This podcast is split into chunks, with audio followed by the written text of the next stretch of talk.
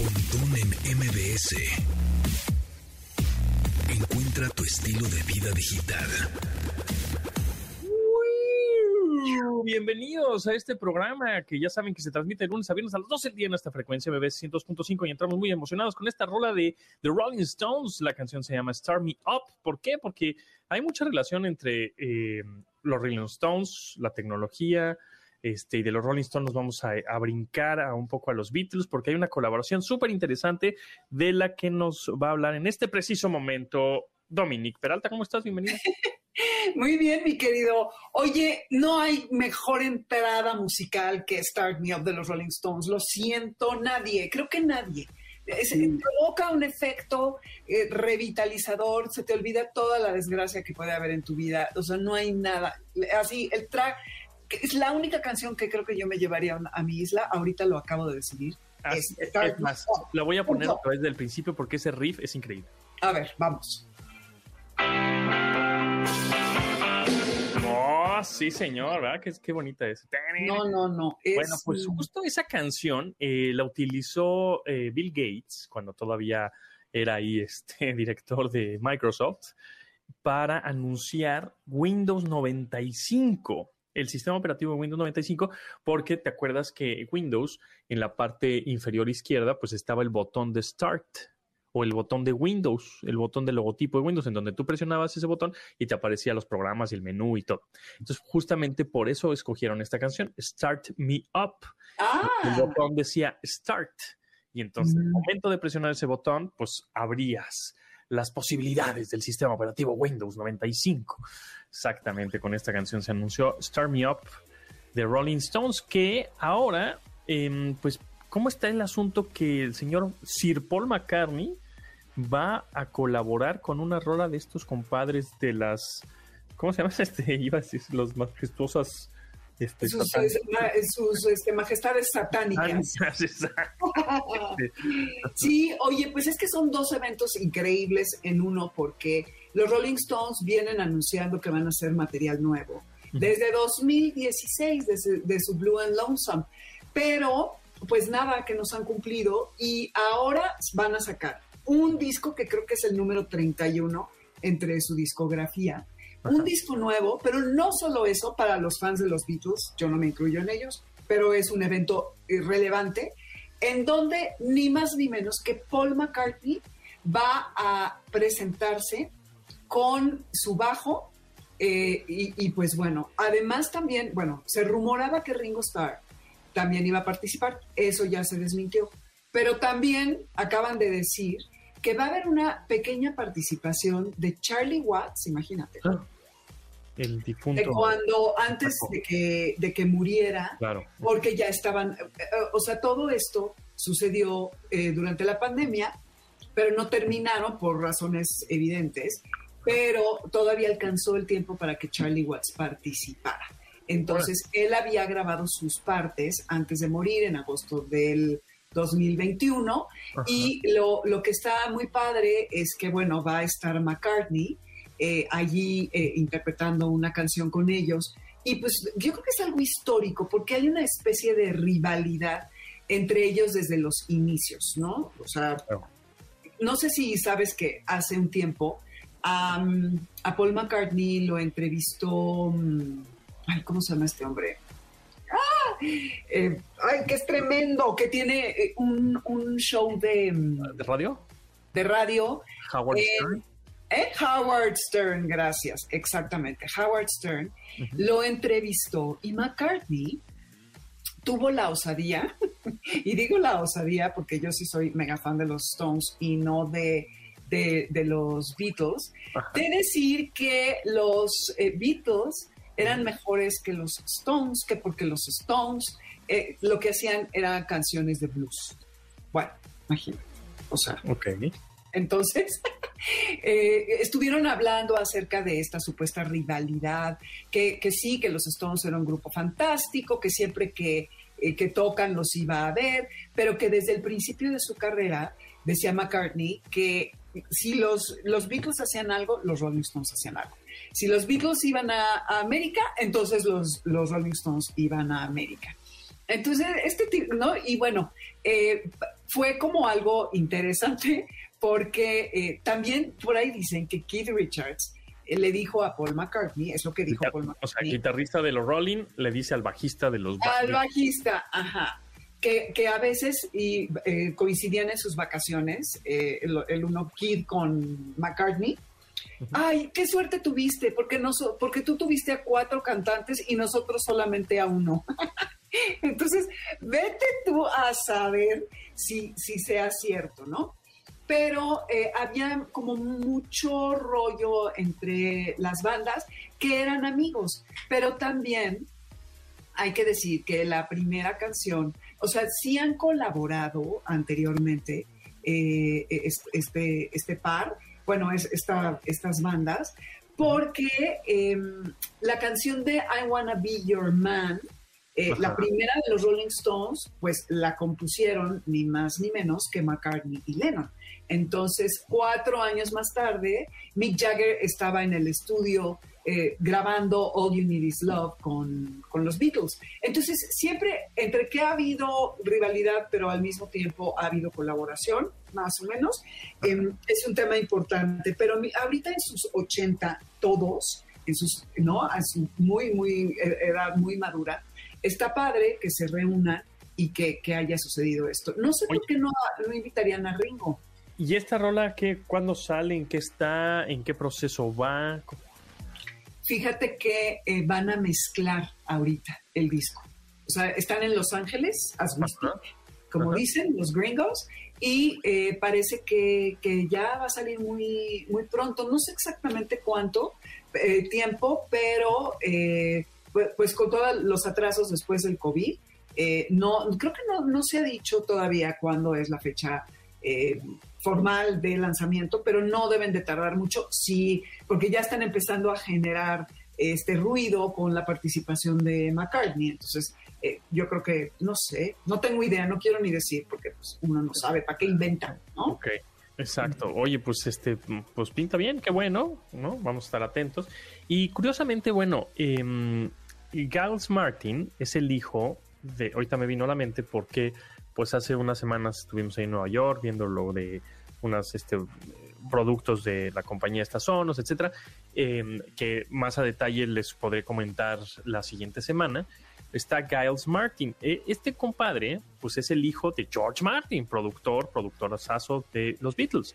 Y este, el hijo de George Martin, Giles Martin, trabaja en Sonos ¿eh? y es ah. como el como el director eh, de, de, experiencia en el sonido, o sea, como el líder de lo están dejando en sus manos para que sea el, el que decide, no, pues esta bocina sí está chida, esta tiene que ser así, estos audios deben de ser así, así la ecualización, así la acústica, así todo, porque además este compadre, Giles eh, Martin, quien es el hijo de George Martin, eh, también produjo el audio y la mezcla de audio del show de Love de los Beatles en Las Vegas, que está ahorita en el Hotel Mirage.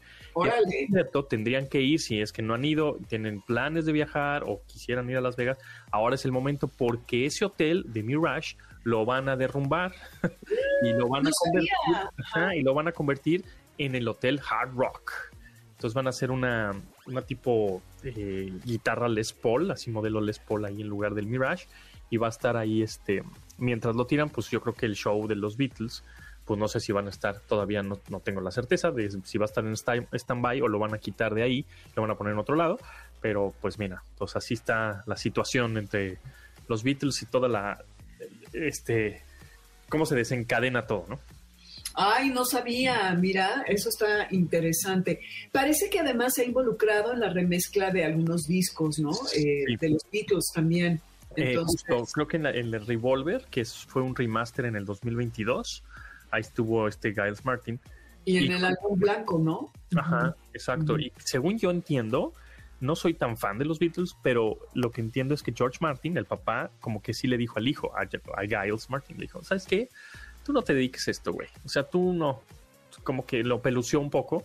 Y pues, pues, no, ¿no? Ya lo traía en la sangre y efectivamente, pues ahora es productor también musical y trabaja en una compañía de sonido profesional prácticamente, ¿no? Entonces, pero bueno. Sí, está, está increíble. Pues qué bueno que, que siga el legado y que seguramente será muy respetuoso de la esencia, ¿no? Siempre. de, lo que los Beatles. Exactamente. Pues bueno, Dominique, ¿en dónde te seguimos y en dónde te escuchamos? Dominique Peralt en Twitter y Peralta en todas las demás. Y en Amores de Garra los sábados por aquí mismo de 2 a 3 de la tarde. Buenas, gracias Dominique y nos escuchamos el próximo jueves por acá. Me late, gracias, abrazo, bye. Hay avance de Manuel López San Martín, ¿qué nos tienes? Querido Pontón, qué gusto saludarte, nos escuchamos en un rato. ¿Cómo es que Felipe Calderón decidió que Genaro García Luna fuera su secretario de Seguridad Pública? Esta tarde vamos a recuperar una charla que tuvimos hace algún tiempo con el expresidente. Nos explicó las razones y el porqué de su toma de decisión. Nos escuchamos al ratito. Continuamos después del corte con Pontón en MBS.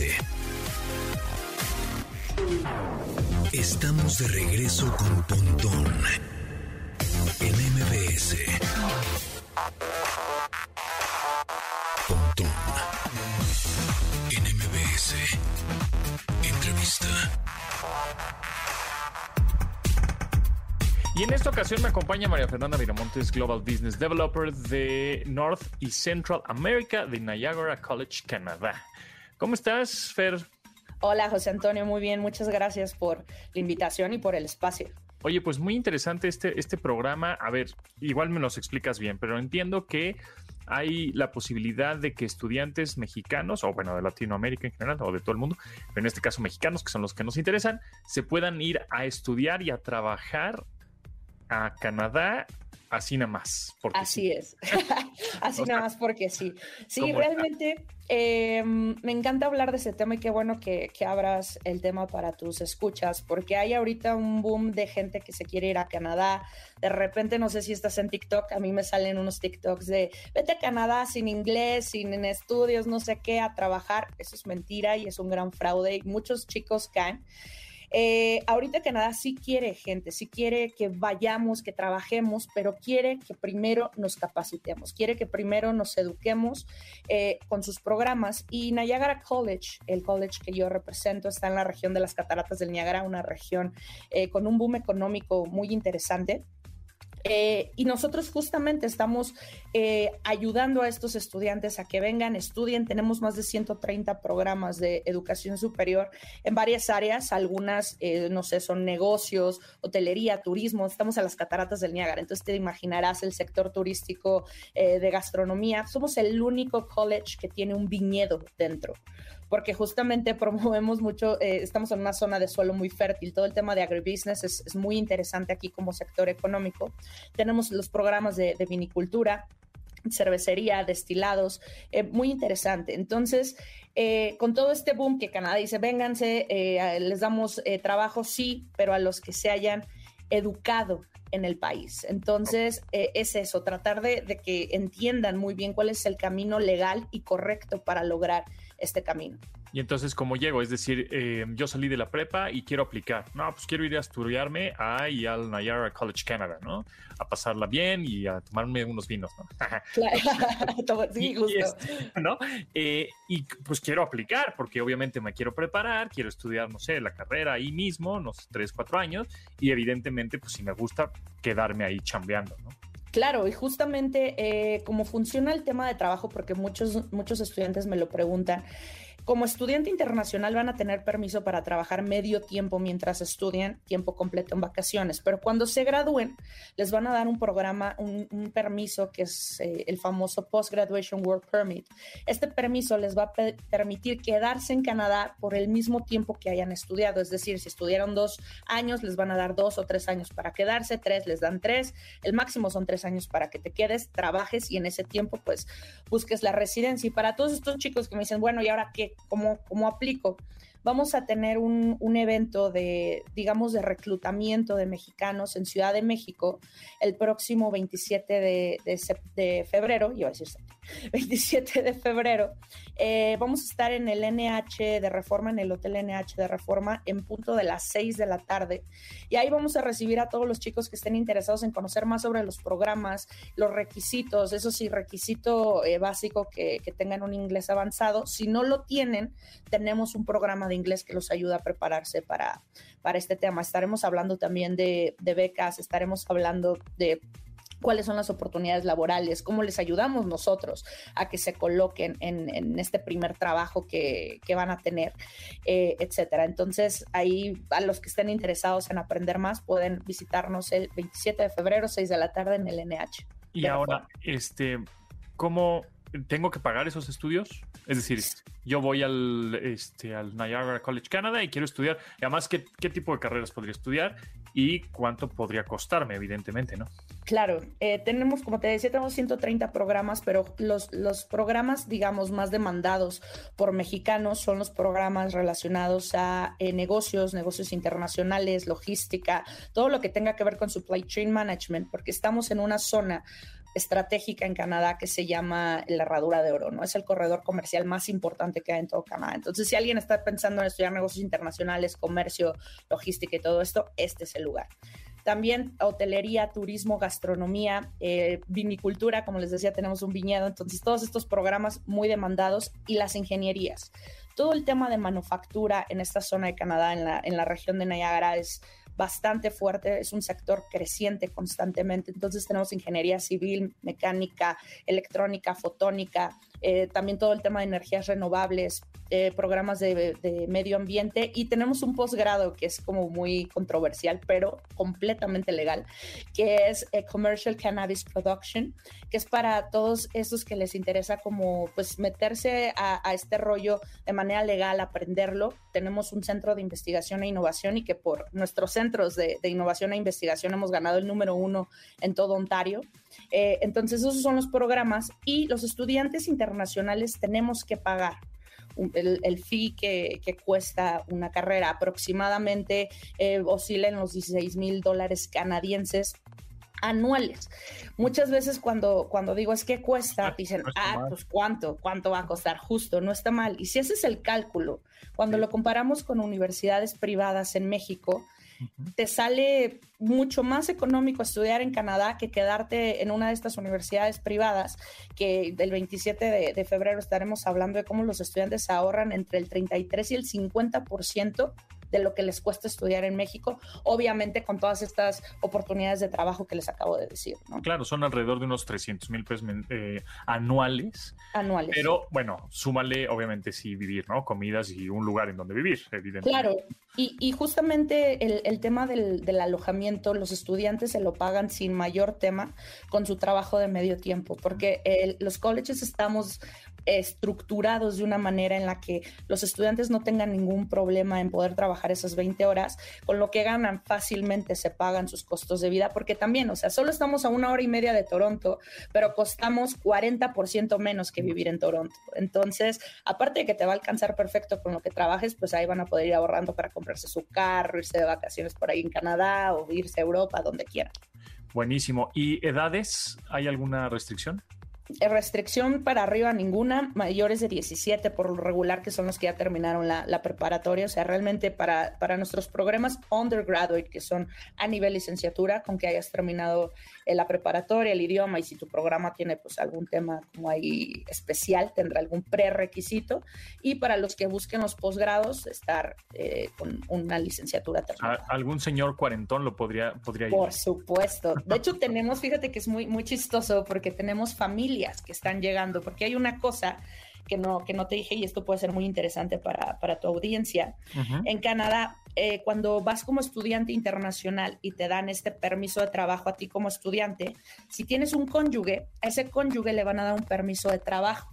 Ah. Y si tienes hijos en edad escolar, es decir, primaria, secundaria, preparatoria, ellos van a ir gratis a la escuela. Entonces, están migrando. Vámonos, ya todos, vénganse. Con un estudiante se va toda la familia. Exacto. Están llegando muchos, muchos así a la región, porque es una región tranquila, es una región súper natural, muy verde, recursos naturales, ya sabes que en Canadá, eh, pues en, esta área sobre todo tenemos, tenemos muchos, así que es por eso que están llegando las, las familias. Entonces, para una persona de 40 años que tenga ahí a su esposo, esposa, hijos, te prometo que están llegando y, se están reinventando, porque muchas veces dicen, pues yo soy, no sé, en mi país yo soy abogado. Acá en Canadá es muy difícil que como internacional llegues a ejercer. Claro. Se agarran otro programa, se aprenden a hacer vino, aprenden a hacer cerveza, aprenden algo más y se emplean de manera muy rápida. Eso está muy padre. Sí, es como un reset de tu vida. Vámonos para allá. Este, porque además ya sabemos que ahora la, pues somos más longevos, ¿no? Ya antes a los ya 50 ya, uh, ya estás bien ruco, ya, ya no sirves para nada. Y ahorita, pues estás en los 40, te, faltan otros 40 mínimo, ¿no? Oye, pues está súper interesante. Entonces, ¿es el 27 de febrero? 27 de febrero, así es, a las 6 de la tarde. 6 de la tarde, hay más información para prácticamente cualquier tipo de persona que quiere estudiar en Canadá y después de unos años, bueno, pues que se queden trabajando, ¿no? Sí, pues se queden trabajando y resiliendo. Fer Viramontes, Global Business Developer de North y, Central America de Niagara College, Canadá, pues muchas gracias, estaremos muy al pendiente y pues sí, se, se antoja, ¿eh? Se antoja. No, hombre, pues gracias a ti. Te agradezco muchísimo el espacio. Espero que esto haya sido informativo, eh, que podamos orientar a todos estos chicos que buscan el nuevo sueño eh, norteamericano, porque Canadá es el nuevo sueño norteamericano, ya no es Estados Unidos, ahora es Canadá. Así que hagámoslo bien, hagámoslo eh, informados y pues aquí estaremos para, para, ayudarles a todos a seguir este sueño. Pues ya está. Fer, muchísimas gracias. Estaremos en contacto y muy pendientes a, a la escuela de Niagara. Gracias a ti. Continuamos después del corte con Pontón en MBS. Estamos de regreso con Pontón en MBS. Pontón en MBS. Entrevista. Ustedes saben que en varias ocasiones hemos platicado de ciberseguridad, es que es un tema que deberíamos de estar platicando casi casi diario, ¿no? Porque siempre hay fugas de información, siempre hay errores humanos en donde caemos en una liga, en un phishing, en un engaño, damos nuestros datos o siempre este, las mismas empresas no están invirtiendo lo suficiente para tener pues un robusto eh, software o solución de ciberseguridad para que no los ataquen o que o sea, hagan preventivos, ¿no? Porque pues ahorita como que nada nos va a pasar, ay, a mí no me va a pasar, el típico, y pues la verdad es que México es uno de los países más atacados del mundo y por eso está Ricardo Darling Mateo, que es el VP de ciberseguridad de Centro Telecom para platicar acerca pues de las tendencias, de cómo ha subido también los ataques en México y cómo nos podríamos defender en, un, en una de esas, pues también eh, de manera móvil, ¿no? Porque prácticamente el 90% del tráfico en Internet es a través de teléfonos celulares, entre los operativos que es iOS y Android. Ricardo, ¿cómo estás? Bienvenido. Eh, Antonio, muy buenas tardes. Eh, muchas gracias y gracias a todo el auditorio de MBS. Oye, pues platícame, a ver, ¿cómo ha incrementado este, me imagino, bueno, después de la pandemia, ¿no? Y subió muchísimo el, el asunto de los ciberataques en México, ¿no? Sí, pues mira, eh, algunas, algunas estadísticas interesantes, depende de la fuente que consultes, pero pues ya somos el segundo o tercer país más atacado a nivel mundial. Órale. Este, eh, segundo o tercero en Latinoamérica, estamos alrededor de en el lugar 8 al 10, dependiendo de la fuente que consultes, a nivel mundial. Entonces somos uno de los países más atacados en el mundo. ¿Y qué ataca? Empresas, bancos, usuario final, ¿qué es lo que se ataca? Todo. todo ya eh, esto, tú sabes, la ciberseguridad es como, como andar en motocicleta. Los que ya cayeron y los que van a caer. Entonces, tarde o temprano alguien va a caer, si no es que incluso ya estamos, ya estamos con alguna vulnerabilidad dentro de nuestros equipos, ya sea eh, móviles o, o, o PCs, ¿no? ¿Y cómo nos podemos dar cuenta o qué tipo de ataques hay? Hemos platicado ya hace algunos meses que, que si el phishing y el vishing y el ransomware y todos estos de pronto, o el malware, pero de pronto pues vale la pena recordar qué es y cómo nos podríamos defender, ¿no? Claro, eh, sobre todo en un, en un mundo en donde nada más alguna estadística interesante también para que los, los usuarios o los que nos escuchan allá afuera entiendan de qué estamos hablando. En el mundo hay alrededor de 2.8 billones de ataques de malware eh, anualmente. 2.8 billones, es decir, millones de millones, 2.8 millones de millones, ¿no? Eh, hablando malware, pues digo, para los que somos un poco más de la vieja escuela, digamos que son los virus, troyanos o este, ¿no? Eh, malware en general, ¿no? Malware. software malicioso, pues, ¿no? Exactamente, un bicho que infecta tu dispositivo móvil, tu computadora, tu sistema operativo y que de alguna forma pues va a tomar el control y va a hacer cosas que tú no quieras. Por eso es recomendable siempre estar actualizando los sistemas operativos cada vez que el sistema te pide actualización, aunque, aunque tú digas, ay, pues ni cambió nada, pues igual tú no lo ves gráficamente, pero por atrás pues está cambiando, está poniendo parches de seguridad que igual no te das cuenta, pero son importantes, ¿no? En Android, en iOS, en macOS, Windows, etcétera, ¿no?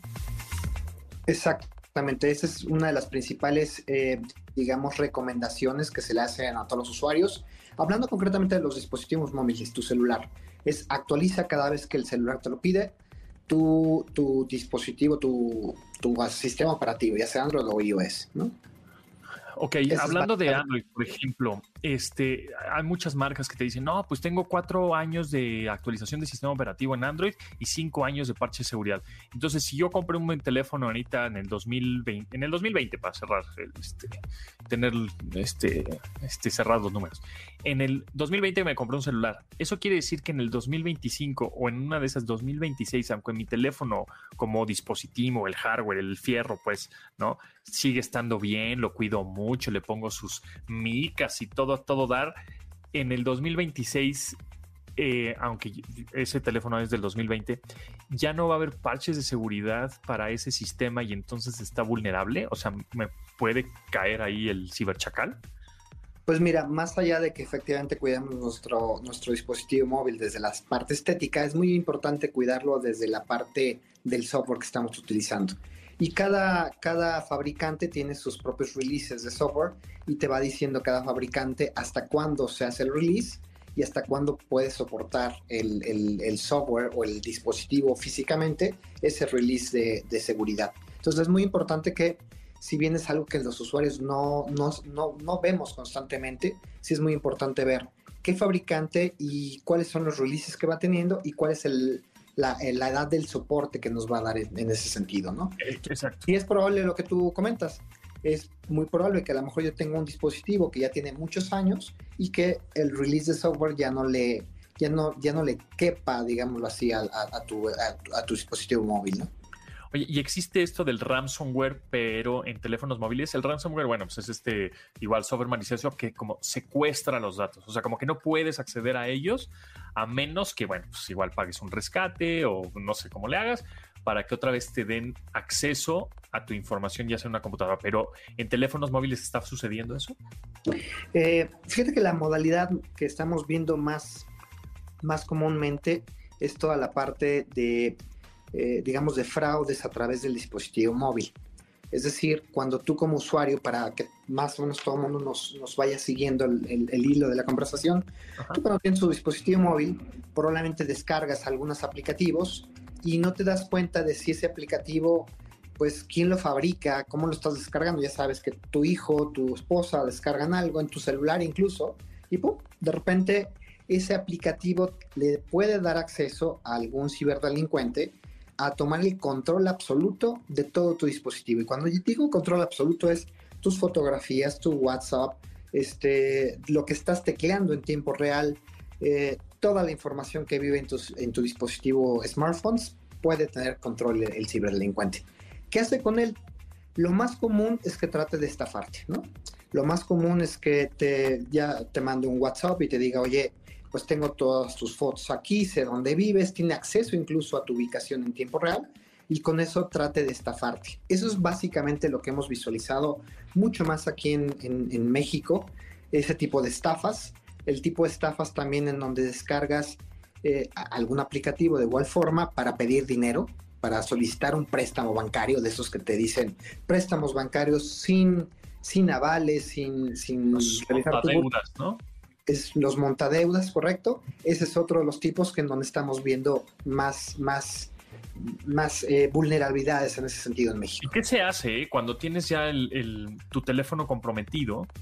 ¿Qué, ¿Qué, pasa? ¿Le hago caso al ciberchacal? ¿Le doy el rescate? Eh, ¿Voy a la ciberpolicía? Este, ¿Levanto un acta? ¿Qué hago cuando ya me atacaron?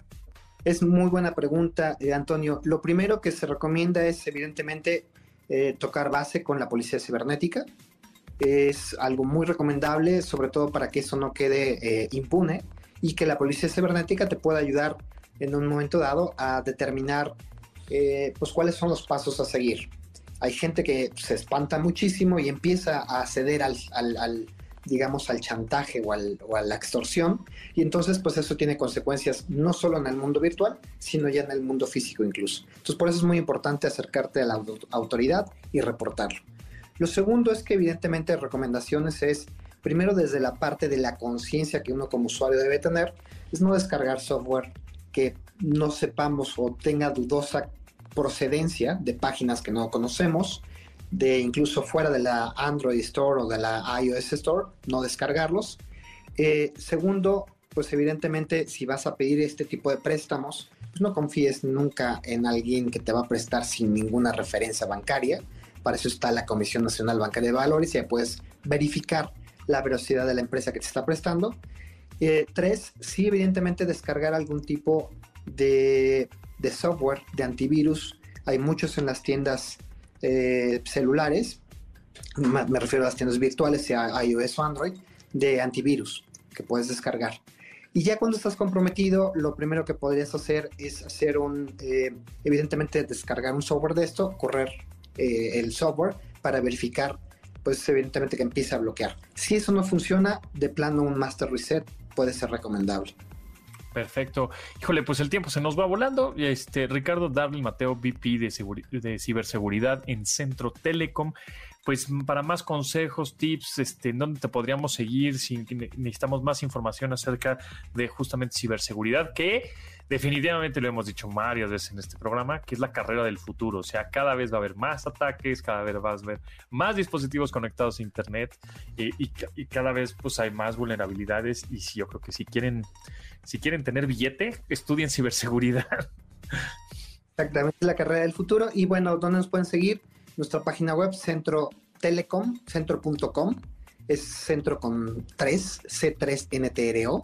O en nuestras redes sociales, en Centro estamos en LinkedIn, estamos en Facebook, estamos en diversas redes sociales. Perfecto, centro en lugar de la E es un 3, ¿no? C3 en el TRO. Muy bien. Pues ahí está Ricardo Darling, eh, VP de Ciberseguridad de Centro Telecom. Muchísimas gracias. Pues estaremos pendientes y al contacto. Antonio, muchísimas gracias y gracias a todo el auditorio. Continuamos después del corte con Pontón en MBS.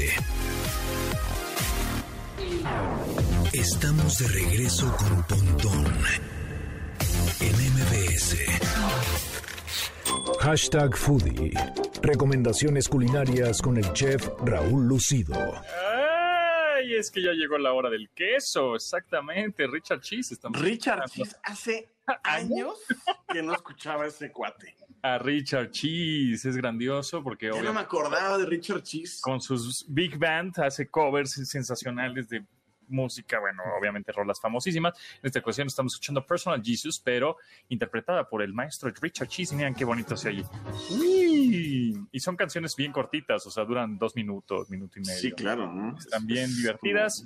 Escúchenlos. Se llama Ricardo Queso, Richard Cheese, y es por eso que vamos a hablar en esta ocasión de queso. Y no nos olviden de cuál es tu queso favorito, pues es queso baba. De esas cosas no, por favor. No, no, no, por favor. serio, vamos a ser profesionales. Es, Profesional, exactamente. Antes de la una de la tarde, no podemos, este, digo, es horario familiar, así que, chef Lucido, ahora sí que, ¿cuál es tu queso favorito? Uf, pues mira, debo de, de, confesar aquí al aire que dejé mucho tiempo de consumir queso, pero después como que lo retomé un poco porque sí, este, hubo un tiempo como que me dejó de gustar y lo, me alejé mucho de los lácteos, pero ahorita ya como que no es que coma muchos, pero de repente sí disfruto un buen queso. Es que no son tan sanos, la neta, ¿no? No, no, no, o sea, si los comes muy seguido no son tan sanos por varios motivos, ¿no? Eh, uno, pues tienen muchísimo contenido de grasa, porque pues, es la leche súper, súper, súper, súper concentrada. Y por otro lado, también ah, realmente hoy en el mercado encuentras muchísimos quesos que pues, no son técnicamente quesos porque tienen cualquier cantidad de aditivos y añadidos, exactamente, almidones añadidos, colorantes y grasas vegetales que dejan de ser quesos, ¿no? Entonces, por ahí había una lista de los quesos más, este, no populares, pero como que los que estaban mejor rankeados en, el mundo en el 2022.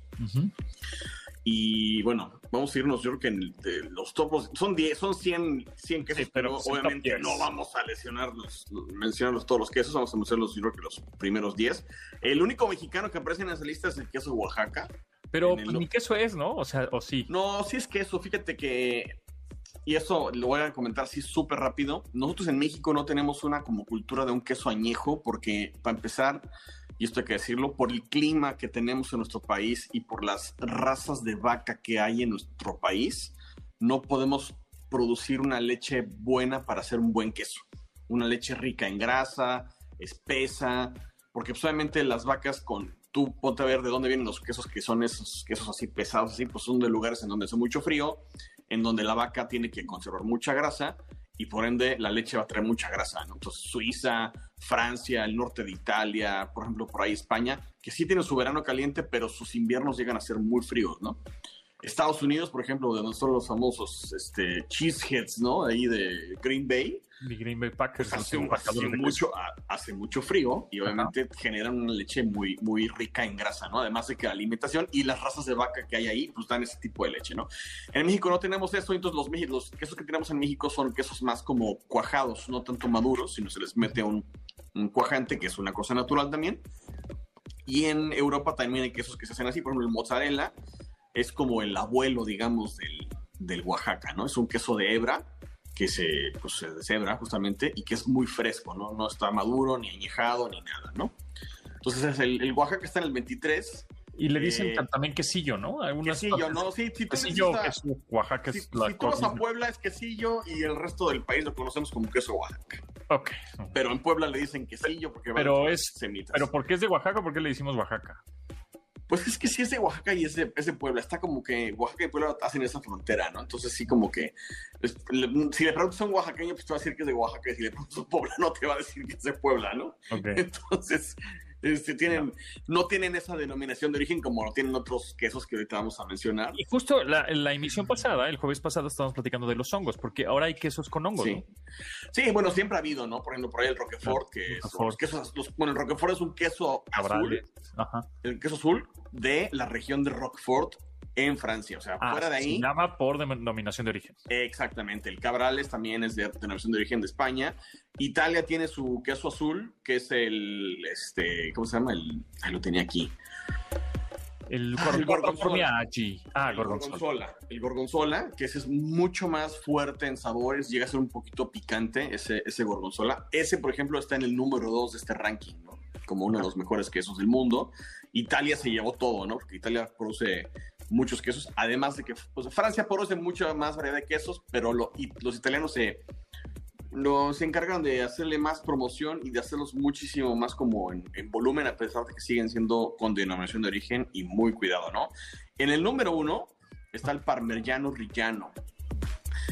El parmigiano, que es el queso parmesano, tiene denominación de origen de Parma, Italia, la ciudad de Parma, por eso se llama parmesano, ¿no? Tiene que ser hecho de leche de vaca y es un queso que se añeja o se madura por lo menos 12 meses y llega a haber quesos que están madurados hasta 40 meses. Entonces, cuando ustedes estén comiendo un parmesano original, parmigiano rillano italiano, piensen que ese queso lleva guardadito en un refrigerador, no en el del supermercado, en el supermercado ya lleva como unos un mesecito, pero previo a eso estuvo un año en una bodega con temperatura y humedad controlada añejándose. Entonces, eso es el, que, el sabor que le da el característico de ese como fuerte, pues obviamente es esa pérdida de agua que ha tenido todo el tiempo, ¿no? En el número 3 está justamente la burrata, que es una versión de mozzarella italiano, que es un, eh, un queso que está como relleno de otro queso mucho más cremoso. Es como queso blanco, es un queso blanco, ¿no? Exactamente, es un queso blanco. Eh, en el 4 está el gran padano, que es otra variedad de parmesano, nada más que es de otra región, que es de Lombardía, no es de, no es de, Parma, no es de Parma, pero en, este, en México lo conocemos también como parmesano grana padana. Pero son dos diferentes, muy parecidos, pero de regiones, de regiones diferentes. Ok. Eh, en el 5 está otro italiano, el stracchino de Crescenza, que es un queso mucho más eh, cuajado, fresco, untuoso y cremoso, también de leche, leche de vaca. Eh, después viene el mozzarella di búfala, que también es italiano. Aquí para los que no sepan, el mozzarella de búfala no es que estén ordeñando búfalos, esos que están en el norte de Estados Unidos. A mí se me, se me oye, se, se me, lo escucho como, como, como picón, picante o algo así, ¿será? No, no, no, no fíjate, es un, es un el mozzarella fresco, nada más que está hecho con una leche de una raza de vaca que se llama búfalo de agua y que es típica de esa región de Italia, este, de la campiña italiana no tiene nada que ver con los búfalos que conocemos, ni con las alitas picosas, no tiene nada que ver, pero el mozzarella de búfala, ese es el, original mozzarella, digamos. Eh, el número 7 está un queso portugués, que es el queijo de Serra de Estrella, o sea, el queso de la Sierra de Estrella, que es como un brie o un camembert. Son esos quesos que tienen como una costra blanquita, como de hongo. Es aterciopelada y en el centro son súper cremosos. Ese, ese, es muy rico. También los quesos de, de esa brea son buenos.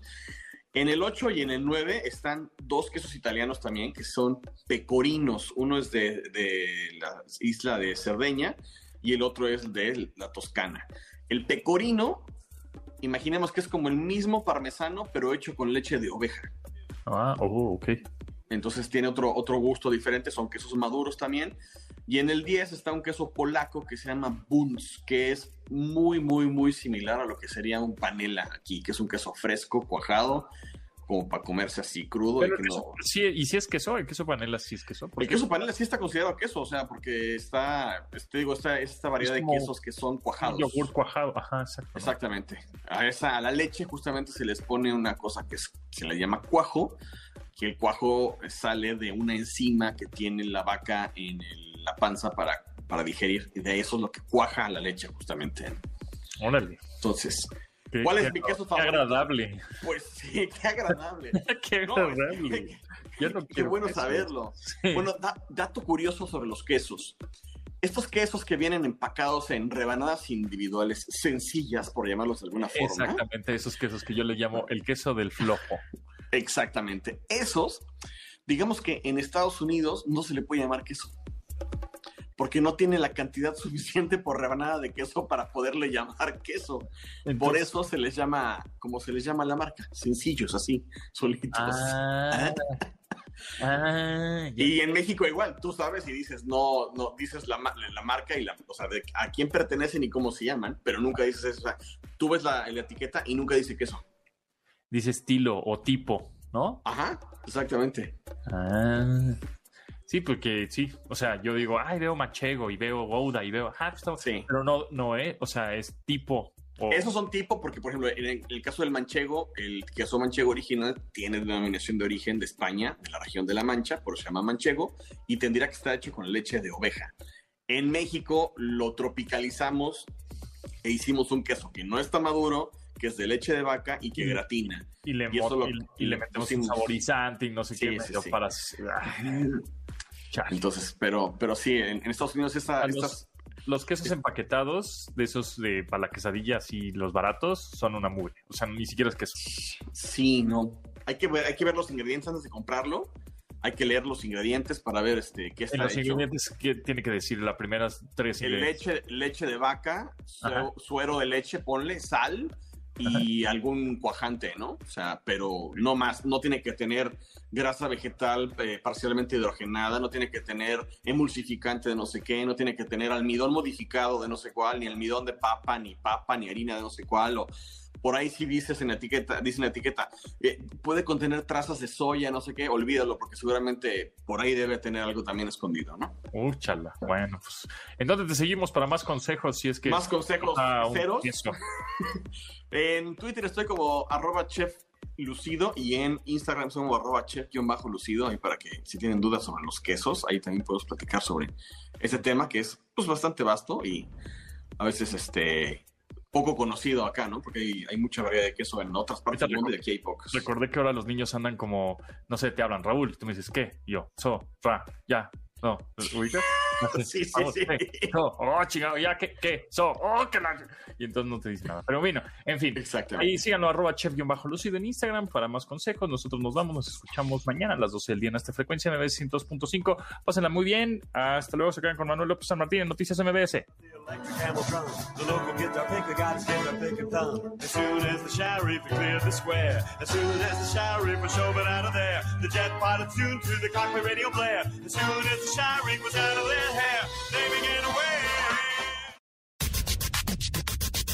Pontón en MBS. Te espera en la siguiente emisión.